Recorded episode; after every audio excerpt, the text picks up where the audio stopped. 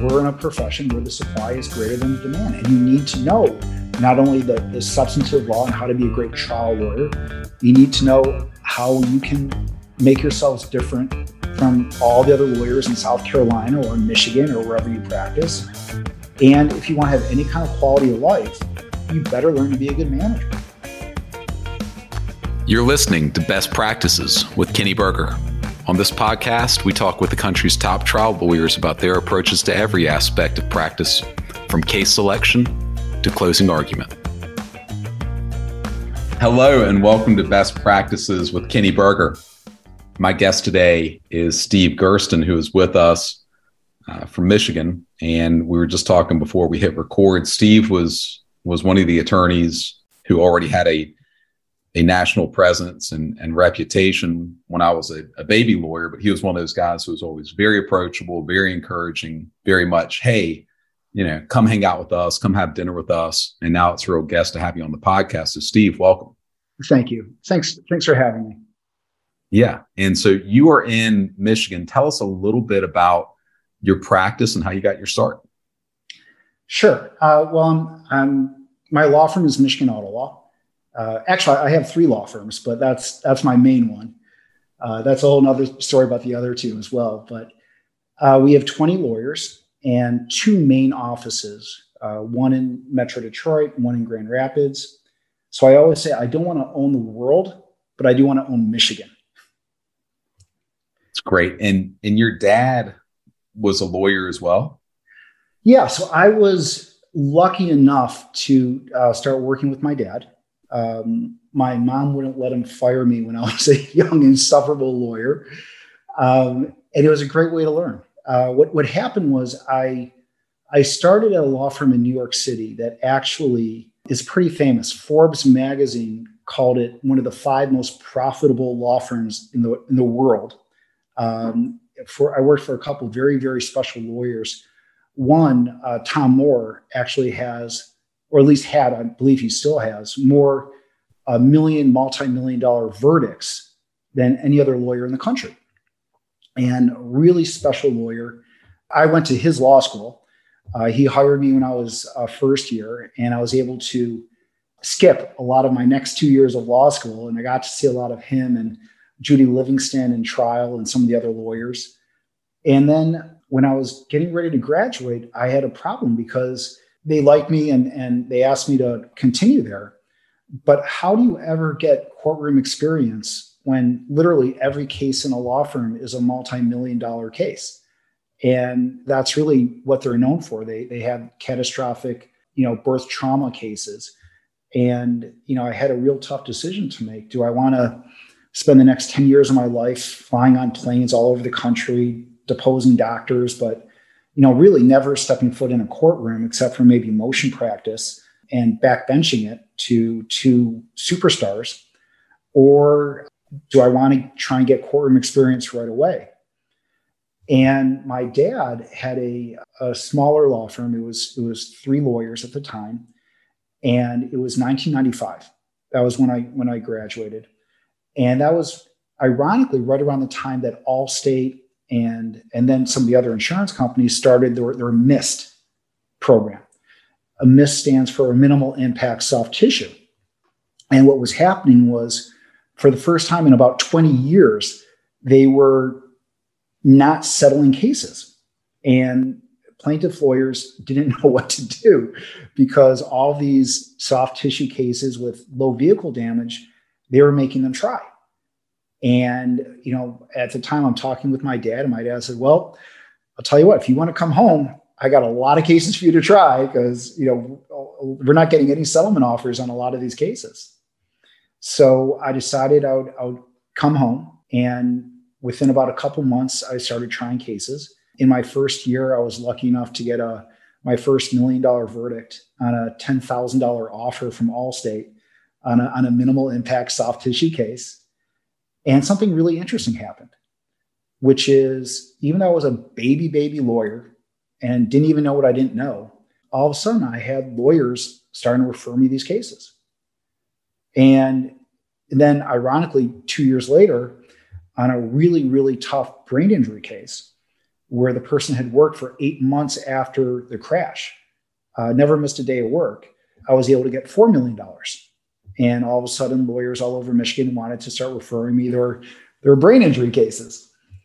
And that's really how I started my career was I wanted to be a, a superstar trial lawyer and I wanted to have other lawyers referring me cases. And, and that was how I thought I wanted to live. And about 10 years into it, it just occurred to me that A, you know, I don't know how sustainable this is because, you know, 10 years in, I had over 200 cases on my own. I had two paralegals and an associate, and I was working 80 hours a week. But, you know, I also had a wife and I was starting a young family, and, you know, there are only so many hours. And I was worried about sustainability. You know, can you sustain that pace? And I think that's where a lot of lawyers have trouble, right? That's why we have such problems with burnout and, and you know, chemical dependencies and drinking and, and all the, the things that you know are real challenges and that's why so many lawyers have real health issues. And the other thing that always bothered me about that was i didn't like being at the whim of of other lawyers where i try a case but let's say the next hot young lawyer comes and they're offering 50% on referrals instead of one third you know or just again quality of life issues. Do i want to miss my my kid's first day of school because you know someone's referring me a hot grounder and now i have to drop everything again for another trial. So i'm, I'm really happy i had those first 10 years because it created the base and the foundation for everything that came next. But i realized i better learn something about marketing as well. So i can take more control of my own destiny and my own future and not just be dependent on on you know the whims of of others and the other thing that happened was, you know, I'm, I'm it's funny, but I, I'm in a seminar one day and it just dawned on me as I'm, I'm listening to some lawyer give a talk on opening statements. And I remember having this thought. And I looked around the room, it's a full room, and I'm, I'm looking, I'm thinking, you know, I don't think there are three lawyers in this entire room that have even tried a case this year. But they're all here and they're learning about opening statements, and most of them probably haven't even tried a case in five years why aren't they learning about how to make the phones ring? You know, why aren't they learning in a in an overcrowded profession where the supply of lawyers is clearly greater than the demand, how to make themselves different and distinguish themselves and make themselves remarkable so they could stand out. In other words, why aren't they doing something that can that can really change their lives and their practice every single day? So um, I started teaching myself a little bit about marketing. And, you know, I still had well over 200 cases and I still was trying a lot of cases. But, you know, I remember at the time I would, I'd come home, you know, around six, I would have dinner with my wife and kids. I'd put them to bed. And then like from 10 PM to midnight, I'd start learning, teaching myself about marketing, right? I, I thought it was fascinating because it was so different from everything that we do on a day-to-day basis. And it was fun for me. So I actually went out and I went to some internet SEO seminars. And then I started, um, I was one of the early adapters on creating a, a legal website. And, you know, it's funny. And I, I look to it today, you know, just jumping to today. And, you know, we've gone now from four lawyers to now over 20. And, you know, and I also have two other law firms. And it's all been that part of it has been based on teaching myself how to market as well. And I, I, think there's a lesson in there for all of us, which is, you know, so much of what we're required to do. Let me take a step back. Um, and I'm sorry if I'm, I'm going on too long, Kenny, but you're not going on too long. The reason I'm not interjecting is because I'm enjoying it so much. Well, Keep going. That's, that's that's generous of you, but you know, think about every lawyer you know and it is so rare to find a lawyer that can wear all three hats. That that can be a great trial lawyer, that can be a great manager, and can be a great marketer. You just never see that, right? It is really, really rare. And I think the reason it's rare is is because lawyers don't take the time to teach themselves those valuable skills that you really need to have again, because we're in a profession where the supply is greater than the demand. And you need to know not only the, the substantive law and how to be a great trial lawyer, you need to know how you can make yourselves different from all the other lawyers in South Carolina or in Michigan or wherever you practice. And if you want to have any kind of quality of life, you better learn to be a good manager. It is really important. So you need to spend the time. And it is not intuitive, it is not innate. You really have to set out to, to learn that, and you have to be humble. And, and you have to adopt that, that beginner's mind, you know, so to speak, of you know, realizing the things you don't know and, and reaching out to people so you can learn those things. Or like you, having the wisdom to realize it's not penny wise and pound foolish to hire a COO, you know, to do the day to day business. So you don't need to get caught up in one secretary is being mean to another secretary, uh, and it takes an hour out of your day. Um, but you need to have the wisdom to look at your practice and be able to look at making sure you you have a handle on those three areas. So, Steve, we and thank you for the for the history. And there there was a lot in there. I didn't know. I mean, I've known you for a good while, and again, you've always been very generous with me. So I'm I'm glad to to to provide the generosity in return. But you know, we talked some about that path to being a really top notch trial lawyer. We talked some about the your appreciation of the need for for marketing Tell us what you've done to become someone who is able to manage or have a management structure in place that still allows you to be a top tier trial lawyer and a top tier marketer. Sure. So I think it starts with you have to think about your strengths and weaknesses and and where you can frankly make the biggest difference in your law firm. And again, it comes back to also quality of life and sustainability. Can you still be doing the same thing at the same pace over the next three, five, and 10 years. So for me, well, uh, I mean, today, for example, I've gone from having well over 200 cases personally to I, I now have 10. You know, now each one of those cases is at least a seven figure case, but I work the hell out of them. And, you know, and obviously I, I have my hands on more than 10. You know, I've got a couple that judges have referred, you know, that I'm you know, I'll, I'll handle as a favor. I've got a couple that I'm fronting. There's another 10 or 20 that, um, you know, just because the way the legal profession works, and you know, my name is on there and, and they're telling the other side that I'll be the trial attorney because uh, it adds more value to the case. But for the most part, the way I allocate my time is I try to spend my mornings when I'm freshest. Um, and you can't do this every day because some days you have depositions and some days you have court. But I try to spend my mornings working on my files. And again, you know, the idea is so, so Steve, I just I got to jump in real quick. So Chelsea Fullerton, who's our marketing director, is, is always on the podcast with us. And as soon as you said that, or as soon as you began to say that, I knew Chelsea was gonna be like, he's gonna say working on his files. Cause like that's the you know, when I get here, I, I, close the door and basically from the time I get a cup of coffee until lunch, when I'm fresh, yeah. again, like you said, not always, but when I'm fresh, it's like now is the time to to use my brain in the way that that requires actually the most cognitive power. Yeah, well, think of it like this. You know, at the end of every day, I have close to 300 emails. I probably have 20 or more voicemails. You can't focus and really think critically about your cases and really do a deep analysis of the holes and the red flags and ways to increase value at the end of the day when you're being pulled in 100 different directions and you're fried. So, you know, there, there is that cognitive, only so much cognitive power that you have. So I'm the same way. You know, I, I really try to focus on my cases during the day when I'm freshest. And then in the afternoons, that's when I deal with everything else the marketing, the management. And then at the end of the day, I try to then, you know, get to emails and I always do make sure that I'm returning every phone call, or at the very least, my secretary is calling people back and letting them know that I'm aware you called and I'm going to call you back at this time tomorrow. But I want to I want to take a minute to touch on that if you don't mind because Please. yes, being the best in your business is really important for lawyers and lawyer referrals, right?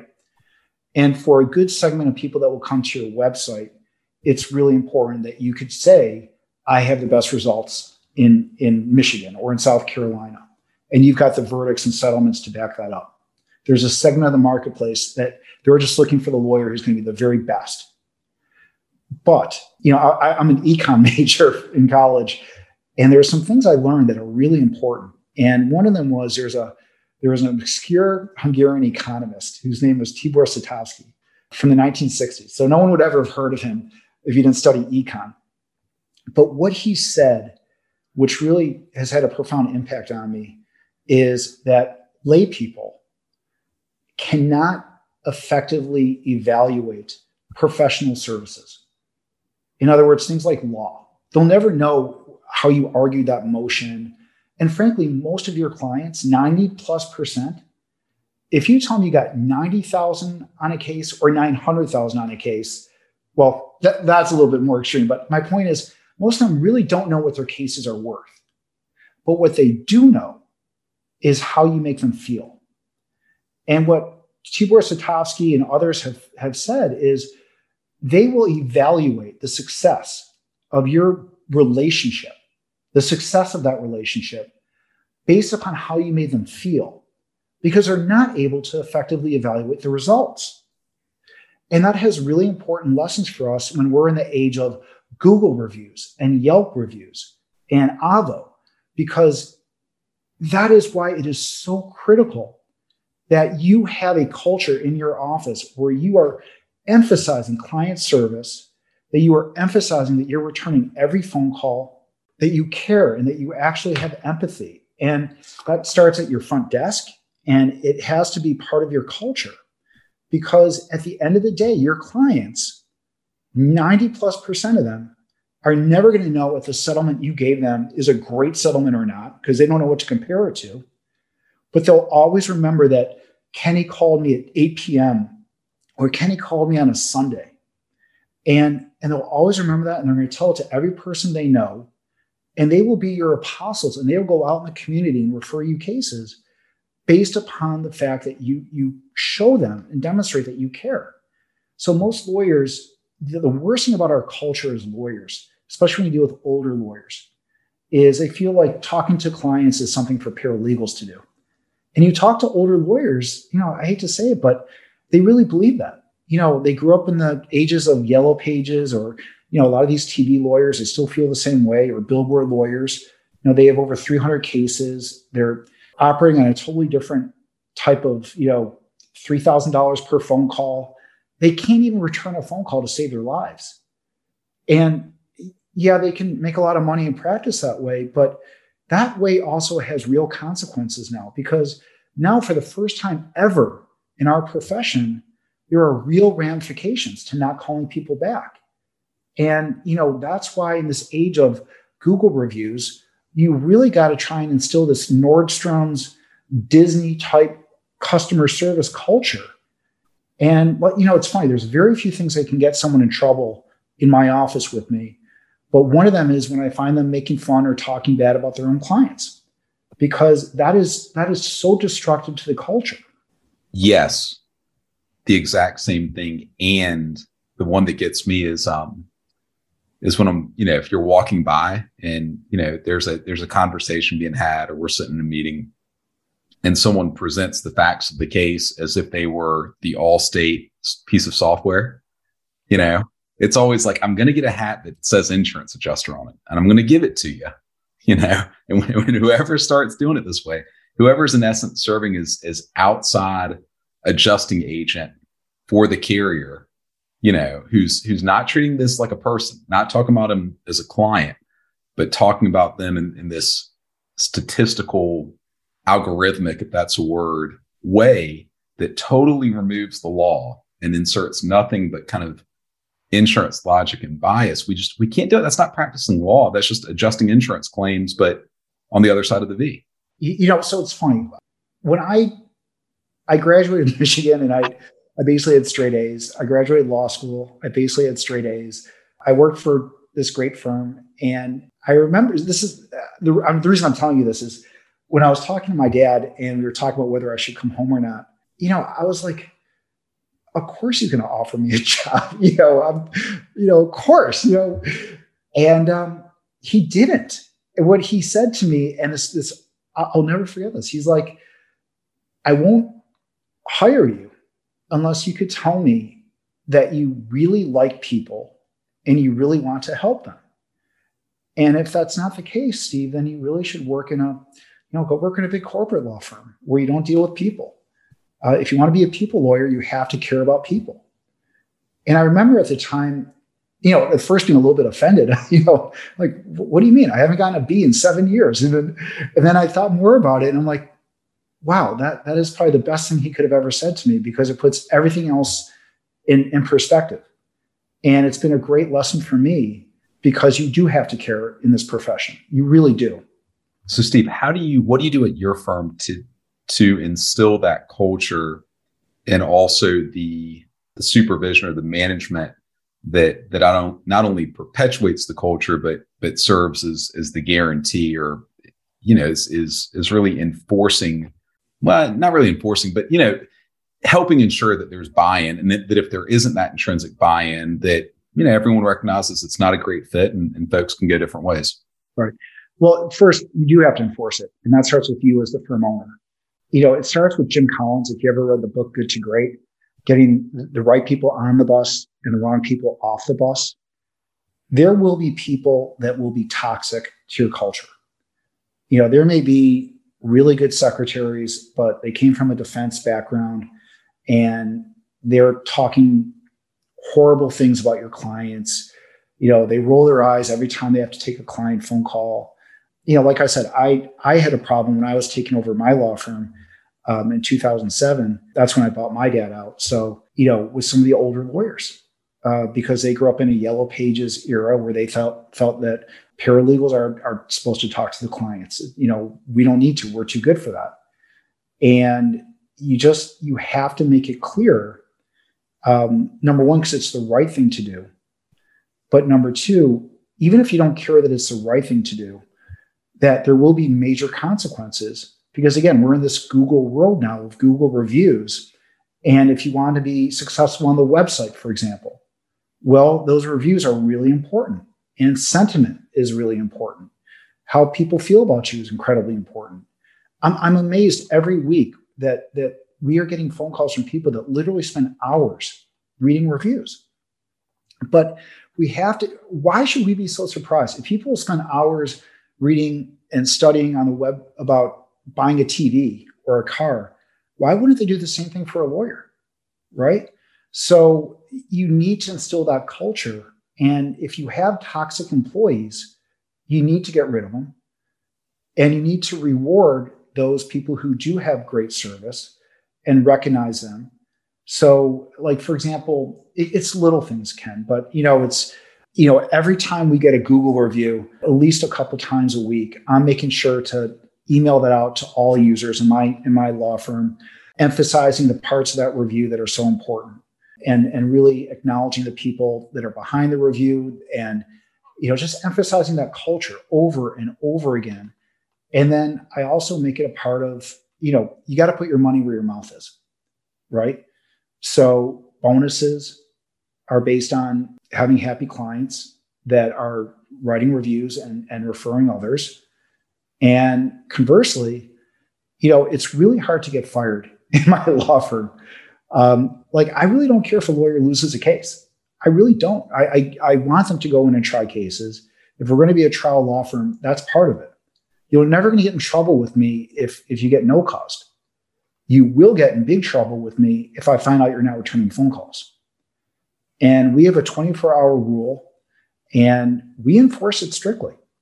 And if someone cannot, because let's say they're tied up in an arbitration or they're out of town, you know, speaking at a seminar or what have you, if they can't return that phone call, at the very least, I'm making sure that their, secretary at the end of the day is returning a call to those people and letting them know that, hey, you know, Steve is aware that you called. Uh, he's he's out of state right now, and you know he's in he's occupied, but he knows you called, and he will get back to you, and he's going to get back to you now you know, at, at this date and time. And, you know, for me, and I think for you probably, a lot of your clients deal with pain. A lot of them are dealing with serious depression. A lot of them are dealing with brain injuries. And you have to appreciate that if you're not doing that, these people are going to go crazy, you know, and, and their minds will start, you know, they get very unhappy very quickly.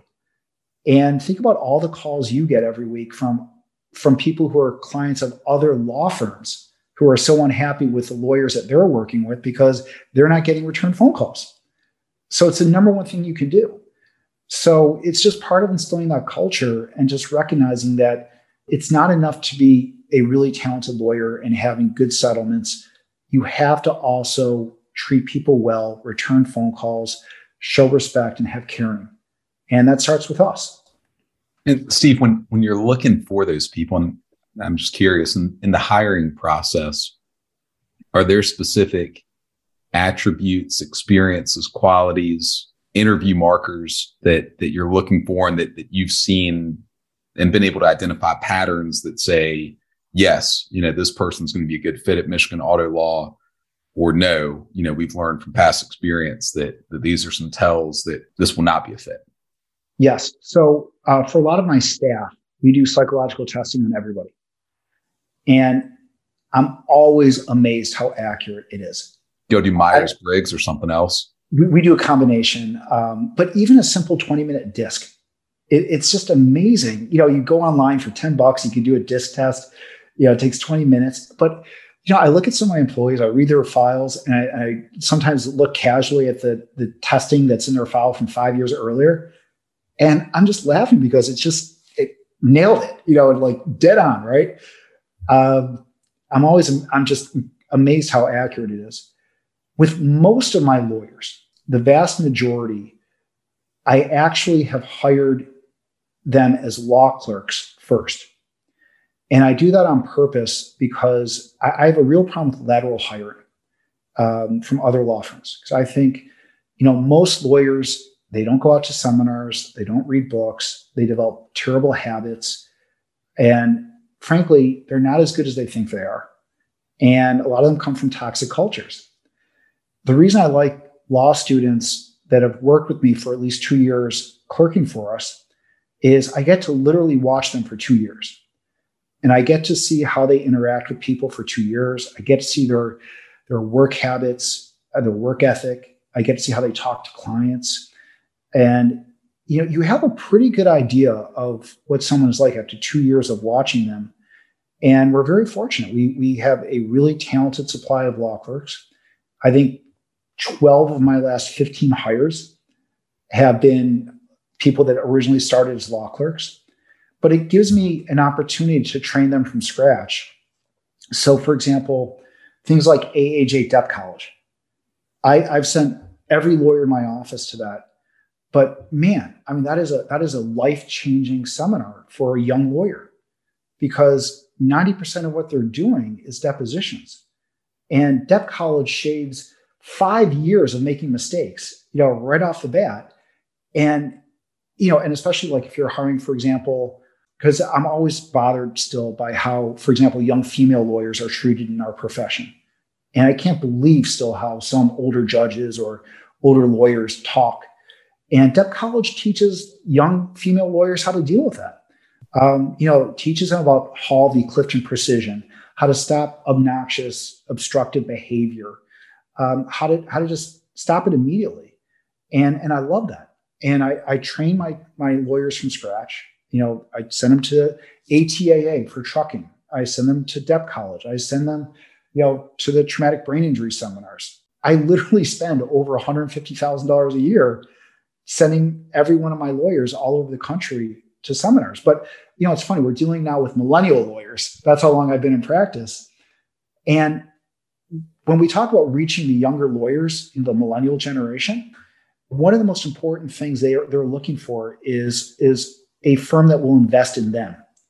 That they it's not only going to bleed them dry, but is going to really make them better lawyers and is going to invest in them. And one of the reasons why I'm so successful getting law review and and you know top of moot court students to work for me as versus working for the big corporate law firm where their starting salary could be twice as much is because I tell them, you know, I will invest a huge amount of money in making you great. I'm going to support you. Every lawyer in my office knows they can go to at least one and usually two out of state seminars a year. I tell them, I don't care how small the case is, You have unlimited license to go out and hire a jury consultant because it's never just about that case. It's about every case you're going to have for the rest of your career. And I want you to learn. And the other thing I tell them is I want you to be great. So don't worry about making mistakes. You know, I look back at my first couple trials and I just laugh at, at you know what I do now compared to what I did then. But you have to learn somehow. And you're going to get your head kicked in no matter what, and you're going to make those mistakes. It's inevitable. So I'd so much rather they make those inevitable mistakes when the stakes are much lower on, on a case, you know, that's only worth, you know, where the offer is 50,000 than going eight years without being in trial and then making a big mistake where the offer is 500,000 and they're asking for 5 million. And, and it pays off. And the best example I can give you of that is because it's it's it's been such a huge way for me to continue sustainably in this practice is um, two days ago a lawyer in my office tom james who started as a law clerk and who i hired as a law clerk went in and got a $14.3 million verdict on a $25000 offer. They never offered more than 25000 now that's fantastic and but the other reason that's fantastic is it doesn't just have to be me now trying every case. That I have a an entire law firm of very talented lawyers that I've invested a tremendous amount of time and money in that can take those cases. So I could, like last week, I could be taking my daughter and moving her into college, into the dorm, and I don't have to drop everything in my life to go try that case because I've got really talented, capable lawyers that could step in and try that case. And you multiply that now by 10 other trial lawyers. And now think about it. It's it's not just what you could do and produce in terms of final output. It's it's that number times eight or times 10. And now you're you're warping the amount of money you're making at the end of the year. So you're you're doing well by doing good and you're creating great lawyers you're creating tremendous loyalty. You're creating a great culture. And now I could handle a lot more cases because I've got a lot more capable lawyers able to handle it. Uh, and I don't have to worry about stroking out and burning out at the age of 55 like like I was worried about 10, 15 years ago. Man, that was good. You know, it's funny. Like on the one hand, it's like, gosh, Steve just explained the universe. And on the other hand, it's like I've got a thousand different thousand different questions so steve we talked about finding the clerks and and then them developing through some really incredible ways and then becoming you know lawyers who are out getting eight figure verdicts. But for your for your hiring process as it comes to when it comes to hiring clerks and deciding if they're going to stay on as as attorneys with you tell us a little more about that. Well i have a very unique hiring process. I should say a very unique interviewing process when I said I don't think much normally, normally about lateral hiring and, and about the bad habits they tend to bring with them, I, you know, one of the things that I think is really interesting is, you know, we deal with a profession of extroverts and anyone can basically bullshit pretty well for an hour. Uh, but the question is, how are they going to be in the trenches every day? And are they going to be great lawyers that are making you money or not? And if you listen to their egos during the interview process, every one of them looks like they're going to be, you know, your warhorse. They're a multi-million dollar star. So what I started doing, I have a very unique way of interviewing uh, lawyers because I, I do have some lateral hires too. And some of them are just superstars. So, for example, um, my last hire in Grand Rapids, in the, in the, western side of the state, is a lawyer who has well over 60 trial verdicts. You know, just it's just so rare these days to have a lawyer that has that much experience and that much trial experience. But as a defense lawyer, he's no caused, you know, and caused great misery to about every plaintiff lawyer in the state at one time, including me. So I, I finally just offered him enough money for him to come and work for us. And and it's been great. But not every lawyer is is like is like that. So, what I started doing about 10 years ago is I try to separate the wheat from the chaff. And when I have a lawyer who's who's coming in from another law firm, and they, let's say they're 10 years out, what I do is I start asking them the kinds of questions that will help me to know really how much they really know. So I always ask, oh, this is where I always start. I want to know do they read the books and do they go to the seminars? And that tells me so much about them and the desire they have, or the lack of desire more often than not, to get better, to try and improve themselves, to be the best in their in their trade. And if a lawyer isn't reading, you know, the books by Dorothy Sims, by Rick Friedman, by David Ball, you know, there's so many great tools of, of, available to us these days. And if they're not availing themselves of it, then then why? But it's probably someone I don't want. If they're not going to seminars, and I can't stand when they say, "Well, my law firm won't pay for it." If they have a burning desire to be great, they should be paying for it. Yeah, it's the old when I couldn't afford to do it is when I had to do it most because I couldn't afford not to. Exactly. Exactly. And and that tells you so much about their desire to be great. But then I just I try to get through the bullshit. So I'll ask them the kinds of questions that will let me quickly know what they really know. So, for example, I'll say, okay, um, tell me how someone can be seriously injured in a crash with no vehicle damage right? I mean, they, they've been practicing for 10 years. They've probably dealt with 100 adjusters that have, have made this argument to them. How do they respond? What do they know? I asked them to tell me how can a herniated disc cause pain? If they've been out for 10 years, they've probably done 100 orthopedic surgeon depositions. Well, you should be able to explain the mechanism of pain, why it causes pain, why a bulging disc can cause incapacitating pain, why a soft tissue injury can be permanent and can cause severe pain.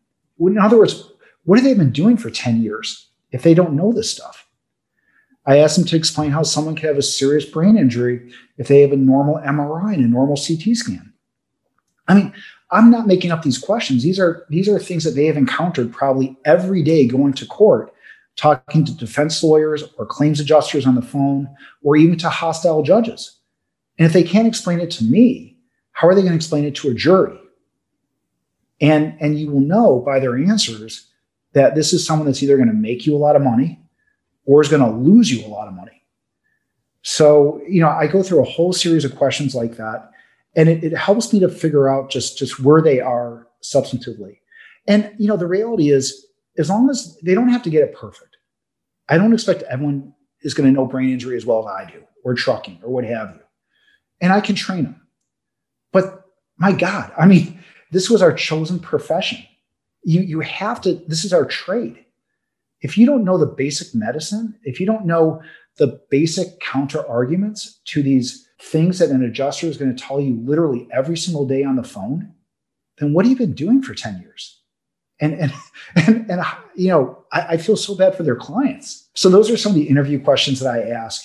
And, you know, I have had lawyers who are very full of themselves and full of bravado uh, slink out of my office. And I'm, and I'm not trying to be mean or nasty, obviously, but it, it helps me figure out are they posers?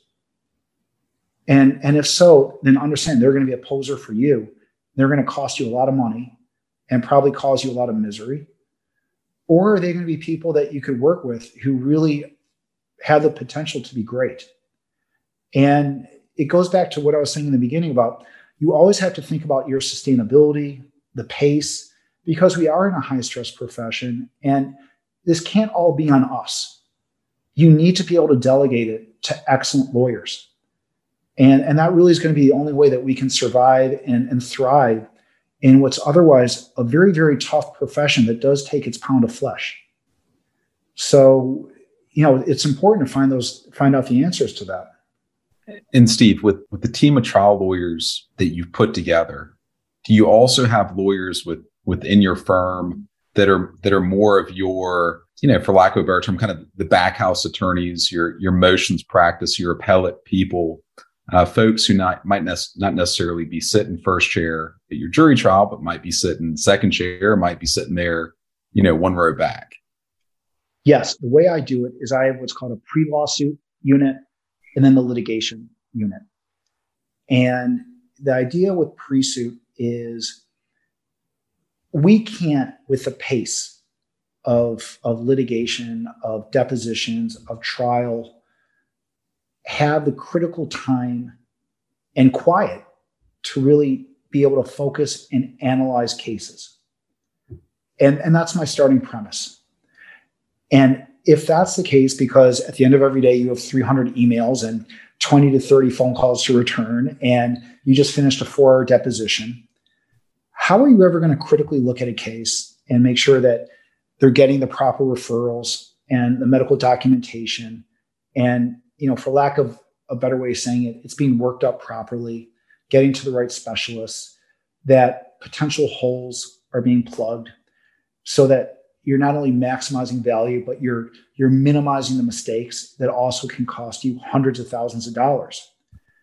And the whole idea of pre-suit is lawyers who will never leave the office, who are always there in the first critical months to take that phone call when frankly clients have the most anxiety and and need the most help.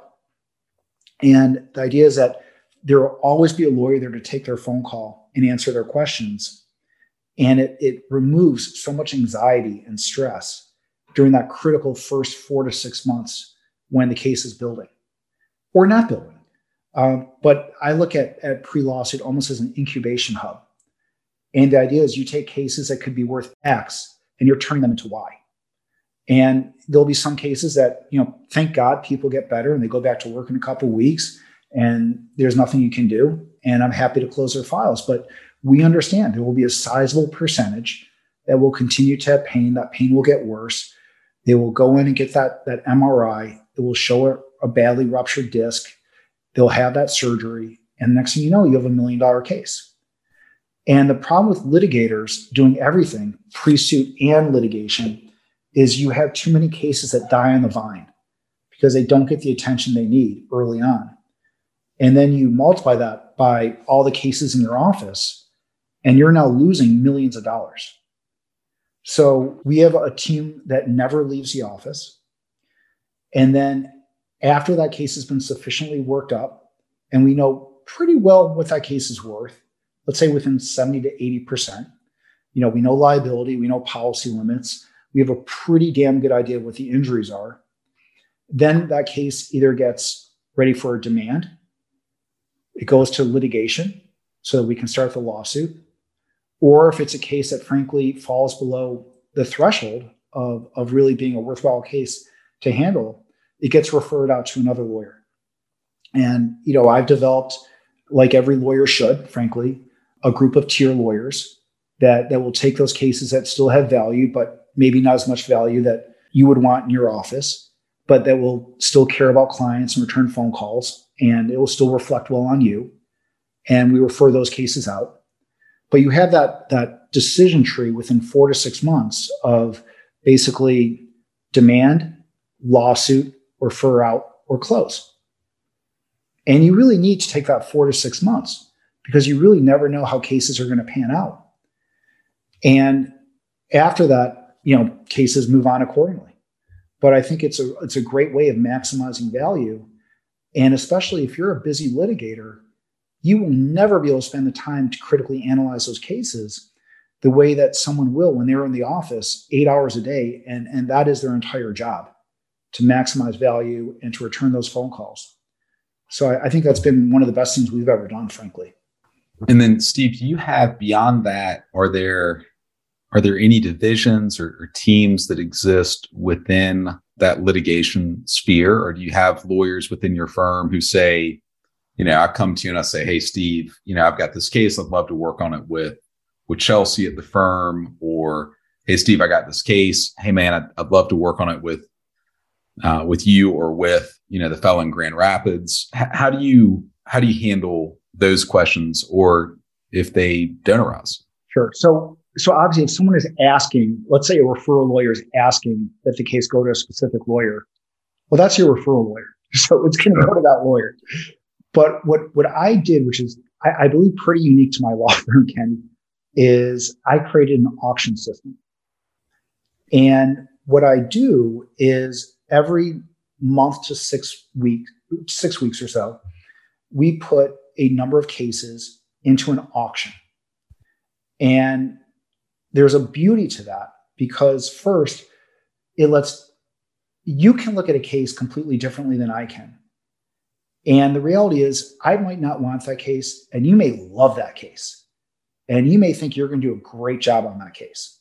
Yeah, we, have got a lawyer that he and I work together on, on a fair number of cases, but then there's some cases where I'm like, I love that case. It's like, ah, I just don't like it. And then there are cases where I'm like, I don't like that case. And he goes out, you know, makes a ton of money on it. And I'm okay.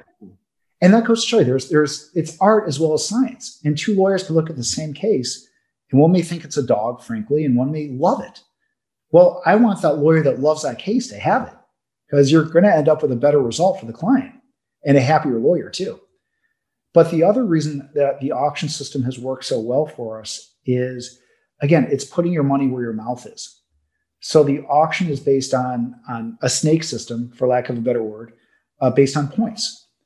So uh, it's not just so the for example, total point combinations are based on a number of factors. Obviously, one is how much money you're producing, because your best lawyer should get the best cases or, or the best pick of cases. And then I incentivize other things. So, for example, every law firm owner I know complains about how hard it is to get their attorneys to get reviews, right? Well, do you monetize it and incentivize it? Because we make it part of the auction. And every review is worth a certain number of points. And the more reviews you get, the more points you get. And then the better cases you can get at the auction. Another example is trial. So I do a number of things to incentivize trial because we need to be a true trial law firm. So every lawyer that tries a case gets a huge number of points because I want to incentivize that. And then, you know, I do other things. Like, for example, every lawyer that, that tries a case to verdict gets to keep one third of the verdict amount, no matter what. You know, you you have to incentivize, for example, lawyers hate rainmaking.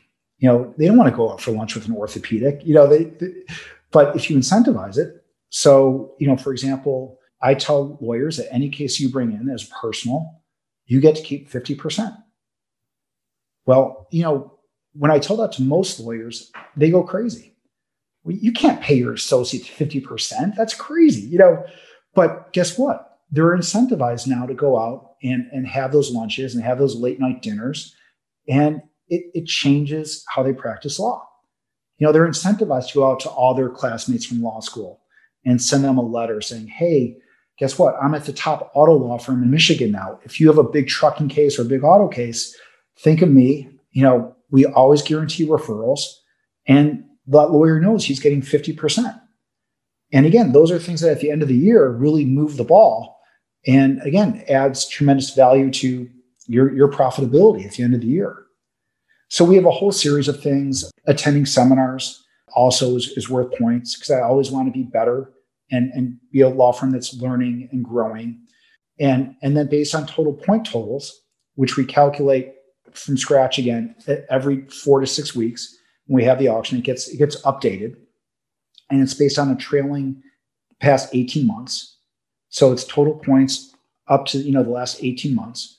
Uh, the lawyers then have their pick of the cases, and it's funny because every time you know I review them all, and I have my list of what I think are the best cases in order, and I'm always amazed at the end of the auction how different it is from what I thought were the best cases. But there's a lesson here, right? And the lesson is, is that if I were the one distributing those cases, talk about a thankless job because there'd always be suspicion among the lawyers that, oh, Steve likes this lawyer more than this one, and you know, the favoritism or, you know, whatever it is. And and this makes it totally objective, takes out all those factors that could be toxic to culture, you know, suspicion, bias favoring one lawyer over another. And it makes it something where it's an even playing field and everybody sees the cases. And it, I think it's been really great for our culture and creating a trusting environment and where frankly, not only the best lawyers are getting the best cases, but also the lawyers are getting the cases they want. And at the end of every auction, another thing that's helpful is normally five or six cases that nobody wanted. And now we get to have a brainstorm session and say, okay, why didn't you want this case? What are the holes? What was wrong with it? And then it either goes back to pre suit, but now we have the opinions of every lawyer in the firm on what they thought where the holes are. So we can then address those holes and, and make it better. So we can then bring it back to the auction at, a future auction. Or we know that's just probably not a case that we should have in our office and that we can refer it out or close it. So it's been a really good system. And if you want to instill in your law firm a true meritocracy, a true meritocracy, which is the only way you're going to have great lawyers stay with you at the end of the year. You're not going to have great lawyers stay with you if you don't treat them great and, and have a system where they know they are treated super fair and and it's based frankly on only the, their own ability with no ceiling on how much they can make Otherwise, you know they're going to leave you at some point. So it creates a culture of, of openness and honesty and transparency. But it's it's been one of the best things we've ever done. And and Steve, you know, you, you've been a thought leader in the field and and someone who is you know, creative and genius and just a, a keen a keen mind. I'm interested for all the the teaching and encouragement that you provide and for all the resources that that you're making sure your folks are are out seeking. Who are who are you looking to to learn from? I mean who when be it in, in law in uh, marketing and management who is who is steve Gursten looking to right now? Who is steve Gursten reading right now to make sure you're staying cutting edge and, and ahead of that curve on that with that vanguard? I love that question. You know I'm very, very lucky. Michael Leizerman and Joe Fried are two of my very best friends in this world. Uh, we actually created our own law firm together. I have a network of just, um, you know, I'm very fortunate. I I have, you know, Ken Levinson. Uh, just, I have so many great lawyers who I can also call great friends, and it's it's tremendous to have that and to be able to stand on the shoulders of giants. And, and the reality is, you know, they say that a rising tide lifts all boats. And it's true. You know, every year I meet with a group of friends and we bring the very best case we have in our office and we roundtable it together. And we spend three days just working on our cases. I have another group of friends and we just talk about our offices. You know, they're all out of state lawyers, so none of them are direct competitors. And we just we share how we can be better lawyers, better managers. We share what we're doing on marketing that really is working. And that has been so helpful. It, it's funny, like I'll give you going back to Michael and Joe, for example. Both of them are, are gifted, gifted trial lawyers. Both of them try a case completely differently from how I would. And I can't even imagine uh, trying a case the way Joe does, for example. But you can't argue with Joe's results. Michael is the same. You know, Michael gets up there and it's at trial lawyers college, you know, bare your soul, being completely open and honest. And I can't do that. I'm not comfortable with that. You know, I grew up in the mist era where, you know, I want to just drive over someone and then put the car in reverse and drive over them again. my way is probably a little bit more, you know, David Ball, frankly, than it is trial lawyers college. But being able to bounce cases off my friends like that is such a gift. On trucking, you know, I I'm a past chair of the trucking group. Well, I have a text chain with 20 of the best trucking lawyers in the country. And every day we're putting some trucking issue on that text chain and now I've got 20 of the best legal minds in the country that are helping me. So that that certainly has probably been the best help for me legally. In terms of management and marketing, uh, it's constantly reading and constantly learning. The great thing about today is if there's a young lawyer listening to this, so much of it is free online. You know, the best minds in marketing are putting out blogs with the most amazing content on a weekly basis. We have the world literally at our fingertips. You just have to spend the time wanting to grow and get better. And with management, you know, I have my list of favorites. Uh, I mentioned Jim Collins earlier. I think he's fantastic. But, you know, I'm a wonk. You know, I, I am constantly reading. In fact, it's funny because on Sundays when I'm watching football, you know, I sit there and I'm reading peer reviewed journal articles on, on medicine. But I'm always constantly trying to learn.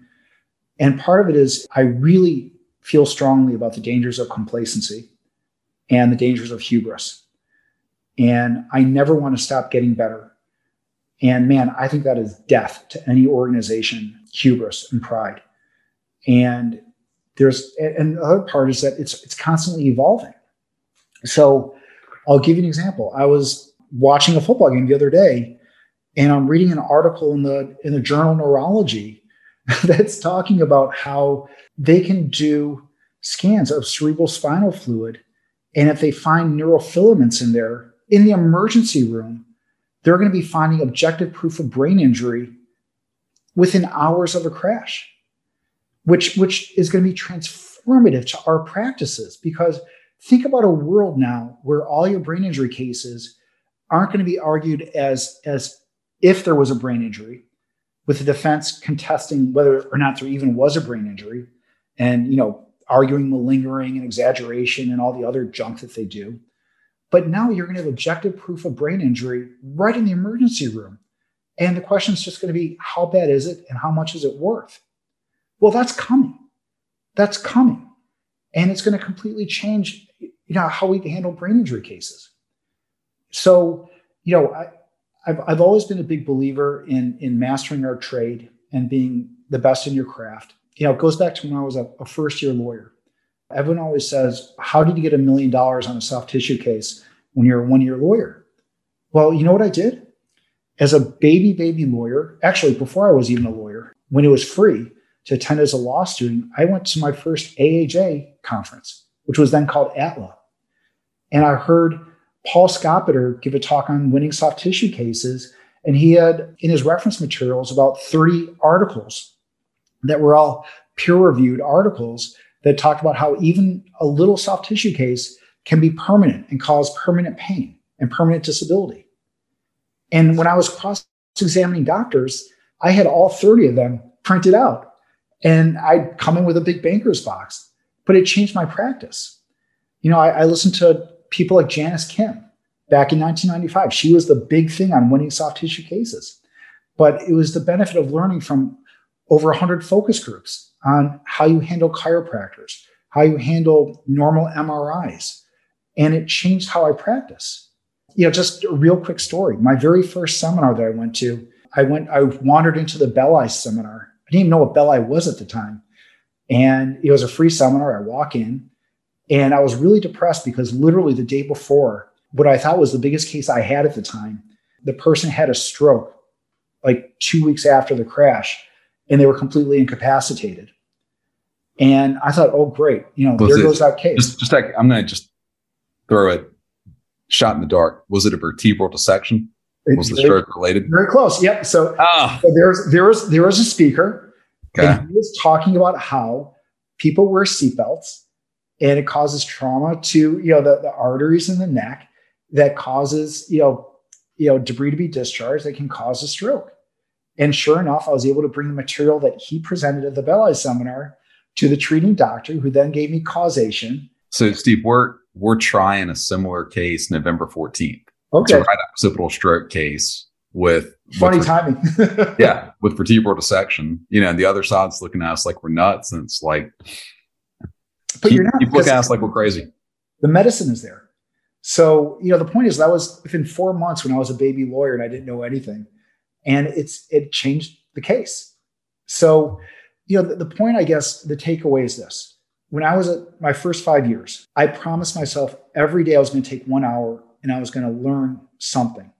So Mondays was opening statements, Tuesdays was cross, Wednesdays was medicine, Thursday was no fault, you know, and on and on. But the idea was if I did that every day for an hour within five years, that hopefully I would know more than lawyers have been doing this for decades.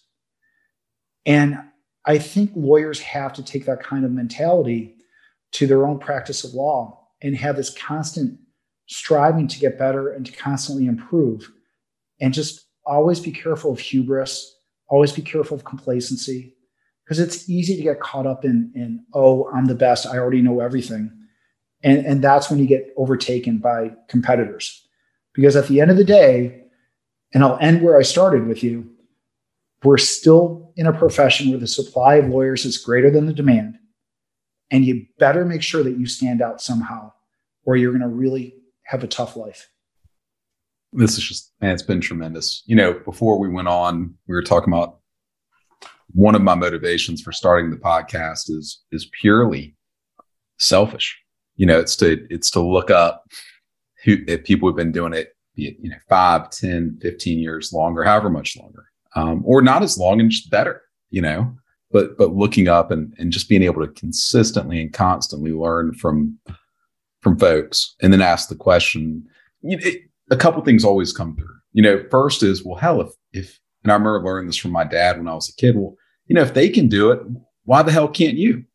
You know, if they're going to the, if they're going to the seminar, and those articles are out there and they read them, hell, you want to do what they're doing? Damn it, go read them and find some, find some new articles combined with the, the realization. I think it's, it's for every lawyer and every person really ask themselves, am I willing to do that?